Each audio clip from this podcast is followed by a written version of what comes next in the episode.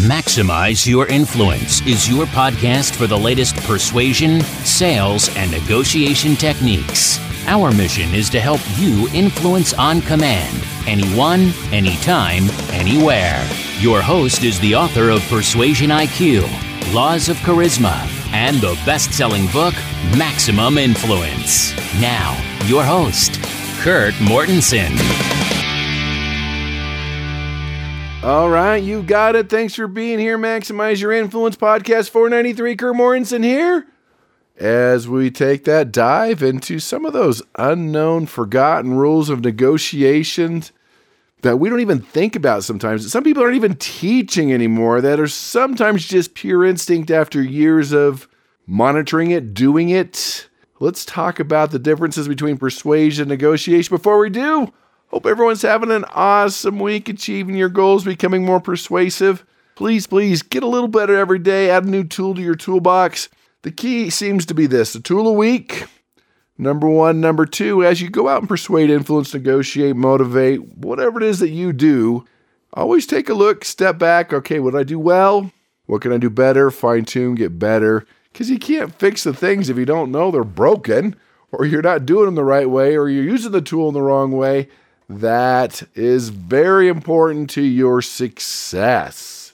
Spend most of the week analyzing recordings, both video, audio, Zoom. Just kind of put in my two cents, my feedback. Just getting another set of ears and eyes for all of us is so important to do.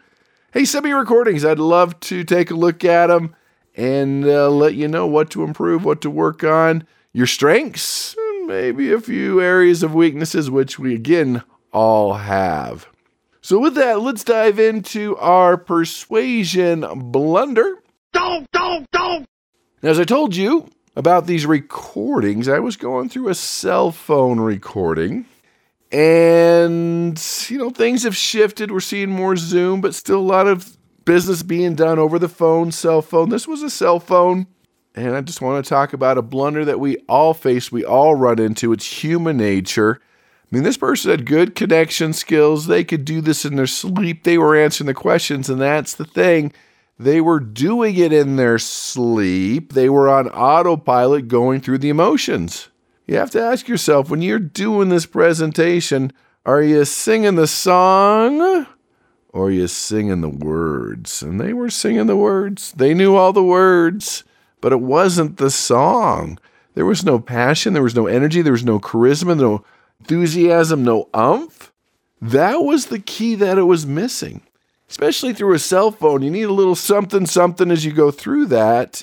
Are you on autopilot? Sure, you can answer the questions. And that was the big challenge, is they were missing out on the true questions, objections. They didn't peel the onion back. They didn't find the peanut in the middle of the M&M because they're on autopilot. Meaning, when someone is asked a question, back up, we're reading body language. Is that the real question? Should we answer the question with a question? When they ask an objection, is that really it? Most of the time, the majority of the time, that first objection you get is not the real objection.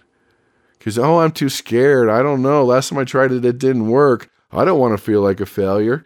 You don't always get those up front. And a lot of times you don't even get those at all unless you really take a look at what's going on and read between the lines Uh, when people say it's too expensive, can't afford it, yeah, it could be true, but that's the goal here. So they brought up a money question, a budget question, and they just answered it. And that was not the issue. The issue is that it seemed a little too complicated, a little too much over their head. And they found out later they weren't solving the real objection. Now, this was in the finance world. But this happens in any world. And we get there, we go through the motions. And so get in the right state, realize it's the first time they're listening to your presentation, and you need to adapt it to them. Why do they ask it? Why are they saying that? Ask a question with the question. Really find out if that's a true objection. Otherwise, when you solve the wrong objection, that's anti suasion. It doesn't work. They're just pretending to listen. Sure, they said it. Maybe you could blame them, point the finger. Well, they asked it. True, but your job is to read between the lines and see what's really going on. Why did they ask that question? Why do they have the objection? Is that just a knee jerk? They're just saying that. They're trying to get rid of you. They don't understand. A confused mind says no. An overwhelmed mind says no. And your job is to get them to say yes. And you do that by singing the song, not the words, truly reading into their body language or their tone or why they're asking that. You're peeling the onion back, finding the peanut and the peanut M&M. What's really happening here? Then you can solve the true objection. That's the blunder. And it's something we all have to deal with, especially if it's your 10th call of the day or 10th presentation or you're not feeling it or you didn't get a good night's sleep. Get it. We got to back up, get ourselves in the right state, realizing it's the first time they're hearing it, even though you've done it a hundred times, and make sure you're belting out the song and not just going through the motions and singing the words. All right, let's do a little listener email. Oh boy! This is from Richard. Remember, Richard, you do get the gold version influenceuniversity.com. We'll send that one out to you. We use anything you mention, email, humor, joke, article on the podcast. You will also get a subscription. Hit me up at Kurt, KRT at MaximizeYourInfluence.com. And hey, let me plug it, MaximizeYourInfluence.com. That's where the podcasts are. That's where the archives are. That's where the home of the free persuasion IQ assessment all the specials, all the links, all right there. Everything you need to know to become a power persuader. He says, Kurt, my brother in law is a master manipulator. A lot of times I can't see it coming till it's too late. What can I do? How can I resist? Should I manipulate back? Well, to answer that final one there, I wouldn't manipulate back. I mean, there's history here. You've got to see this thing coming. Now, I get it when you're meeting someone for the first time and they become a manipulator. But if someone has a history, a track record, that's ding ding first red flag that you've got to back up and say, okay, this is what they do. They're just using me.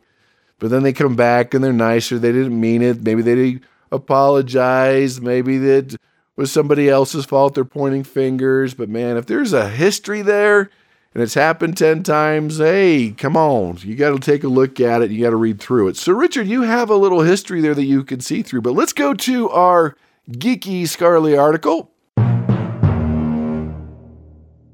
and talk about ways to spot those manipulators. Now, this article says in five seconds or less. This is Psychology Today and Psychology How. Again, links are at maximizeyourinfluence.com if you want to take a look at it. The author is, it says, writer. I'm not sure what that means, but let's talk about manipulation. So here's the ones that they go over in this article. Let's talk about them, and I'll add my two cents. They appear to be too caring. If you're getting too much attention from a stranger, then pause often evaluate. and it doesn't have to be a stranger. It could be a brother-in-law. You get the phone call, "Hey, how you doing? Remember that favor I did for you? What's going on?" You're like, deep down, what do you want? What's going on? They just don't call out of the blue. So it doesn't have to be a stranger. It could be a family member that all of a sudden calls you up. What's going on? What's happening? How's your life? You're like, ding, ding, wait a minute. What's going on? What's happening? That could be a red flag. And this could even be someone you just met recently or started working with. Your best friends all of a sudden. It could be true, but you're looking for a couple red flags here. Like, oh, watch out for the manipulation. Another technique they use is when you point out anything that's suspicious, they're going to start blaming you. You're like, whoa, whoa, where'd that come from? It's your fault. They're blaming you. It's to divert attention, divert the questions, to take you off course. We see that all the time. You even see that in negotiation. So let me add this type of person is accusing you of lying because they're lying. It's called deflecting.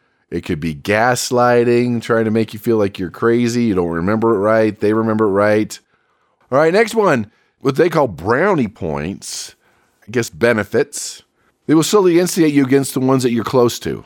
You start suspecting your loved ones, something's up, something's going on. Cults do this too, where you're not even allowed to talk to your family. They turn you against them. They're out to get you. You don't even talk to them.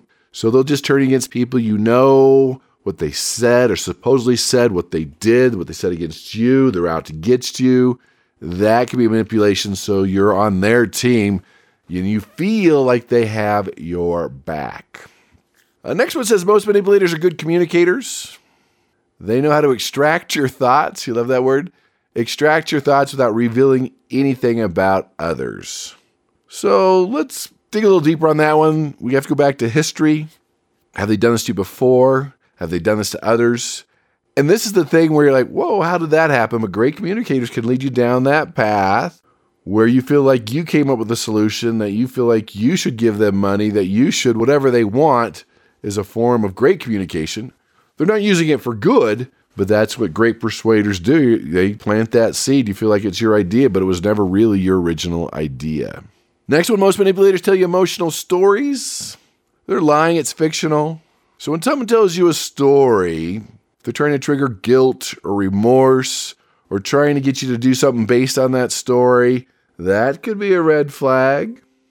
Notice they're going to just do a little bit at a time, ask for a little yes at a time, a little money at a time, whatever is that they want, a little favor at a time, let you to bend the rules a little bit at a time is all forms of manipulation. So, Richard, there you go. All those links are posted. Let's get into our content about those unknown and forgotten rules of negotiation. We need to make sure these are in your toolbox. A lot of these I've picked up just from monitoring the negotiations instinct. Some are, most are not taught in a negotiation seminar type setting. So get out your notepads. Let's talk about this. How do you become a better negotiator? Now, first, remember our rule persuade first, negotiate second, manipulate third. Okay, I'm kidding on the manipulation. Persuasion will bring them to our point of view. Negotiations, give, take, we meet in the middle. Now, remember in these situations that both sides need to be reasonable.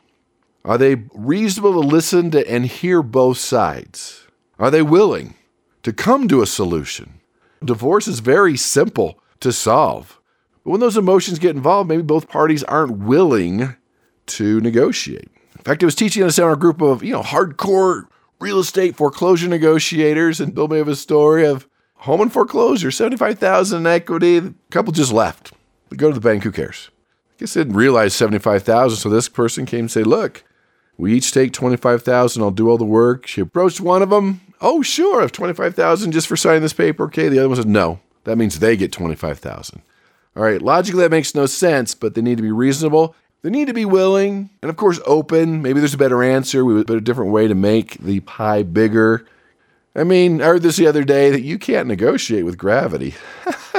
Gravity's not willing to negotiate, it doesn't have to negotiate, it's not going to negotiate.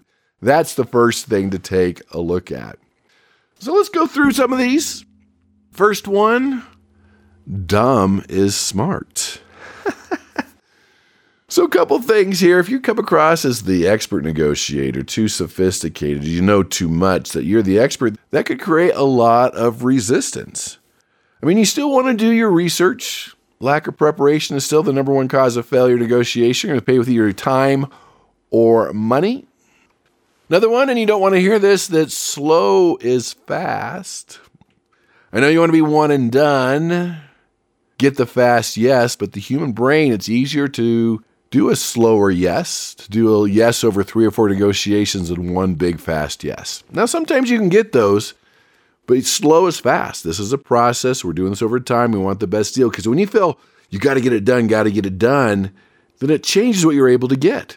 And you always have to have in your brain, it's okay to walk. When you feel that you can't walk and you have to solve it today, that takes away quite a bit of your leverage. Part of that too is is not having an agenda, just wanting to hammer it out. Especially those in United States, North America, got to get it done, got to get it done a lot of countries like Vietnam during the Vietnam War when they were ending it up and they were doing the, the peace talks and negotiation. The Americans rented their hotel night to night. They rented a villa for the year. changes the game. A lot of countries in the Middle East, Asia, you're not even allowed to talk about business or things that you need to tell you get to know each other and spend some time with each other. Slow is fast. Because if you jump right into it, going to hurt the relationship and hurt the long term negotiation. How about this one? Nice is good.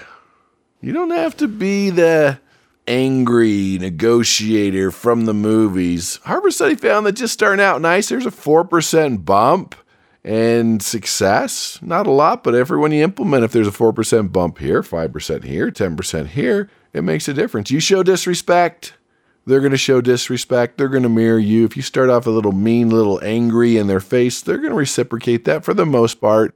So nice is good. And part of being nice is adapting to them, to their style, and their expectations. Conflicting styles is another big thing that can be a big challenge in negotiation and impede you from getting that final yes. How about this? Power is real. Power increases your ability to persuade, influence, and negotiate. And you have to identify what power you have. Do they trust you? Do they like you? Are you passionate? Are you credible? Are you the expert? The power is not going to be equal. It rarely is. One party usually has more power than the other, not always. And people get stuck in this win win, win win, gotta have win win. And I'm all about the win win, but win win does not mean equal splits. So identify your power. And one of the reasons you do that is so you can leverage it. The second reason is so you don't feel powerless. When you're dealing with a vendor and you have to negotiate terms and it's the only place you can get this product on earth, you think they have 100% of the power. Now they have most of it, but there are other forms of power that you can identify that you could leverage to help you in the negotiation. Next is mindset is key. When you feel influential, you are more influential. Just like I talked about earlier about the blunder being on cruise control, you have to feel influential. You have to be in the right state. You have to get ready to play this game of negotiation. If you're not going to play the game, you're going to lose the game. It's a game. Don't get all upset if they say no. Say, all right, giddy up. No, that's the start of the negotiation. Let's go. That's a good thing. Having the right mindset when they start using dirty tricks or dirty deeds, as I call them, being in the right state, knowing, oh, okay, that's how they're going to play the game, but it's a game. Treat it like a game. Get yourself in the right mindset. This is another one that most of the time doesn't get talked about. All right, EQ is critical. Your emotional intelligence. You've got to check your emotions at the door. Only one person angry at a time, and it shouldn't be you. A little controlled anger. Be a little stern. I'm okay with that as long as you're in control. But if you're out of control, blood's left your brain, anger, that's not what we're talking about. So you want to get them emotionally involved. You want to control your emotions. You want to trigger the right emotions. That's what makes a successful negotiation. Part of that, too, is knowing when to say, I agree, you're right, giving a concession or let them persuade you. Studies are clear that if you let them persuade you on a few points, you give them a few concessions, they're more likely to reciprocate and be more open to persuasion and be more open to give you a few concessions. Another is easy is best. What does that mean? Solve the easiest issues first. Everyone goes to the hardest issues and we hit a roadblock and you solve nothing, but solve a few of the basics first. Delivery date, who's on the team, what's the warranty look like, whatever it is, start getting a track record of yeses. Start with the easiest issues first because there's only one final issue left. Even though it's the hardest, psychologically, it's much easier to solve. Next one, match their game. Talked a little bit about this. Hey, if they're going to treat it like a game, you treat it like a game. If they're going to treat it just a casual encounter, we're just talking, you can treat it the same way. If they're going to treat it like a war and they're a psychopath, then you better back up and treat it like a war. So you want to match their game. Are they just kind of basic, basic? Are they going to play, no, this is the game of negotiation?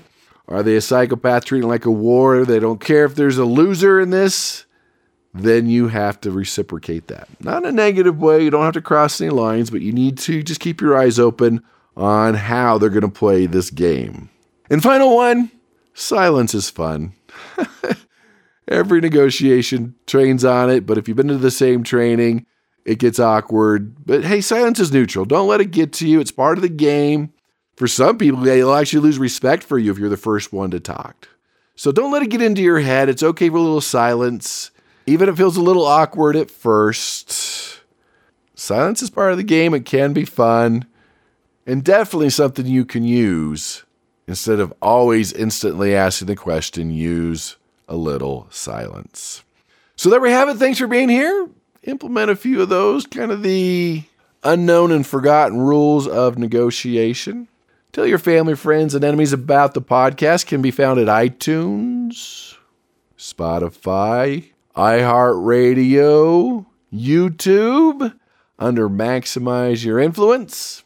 We're going to continue with this week's special on the 90% discount on influenceuniversity.com. It's a lifetime membership. You get everything all my audios, all my videos.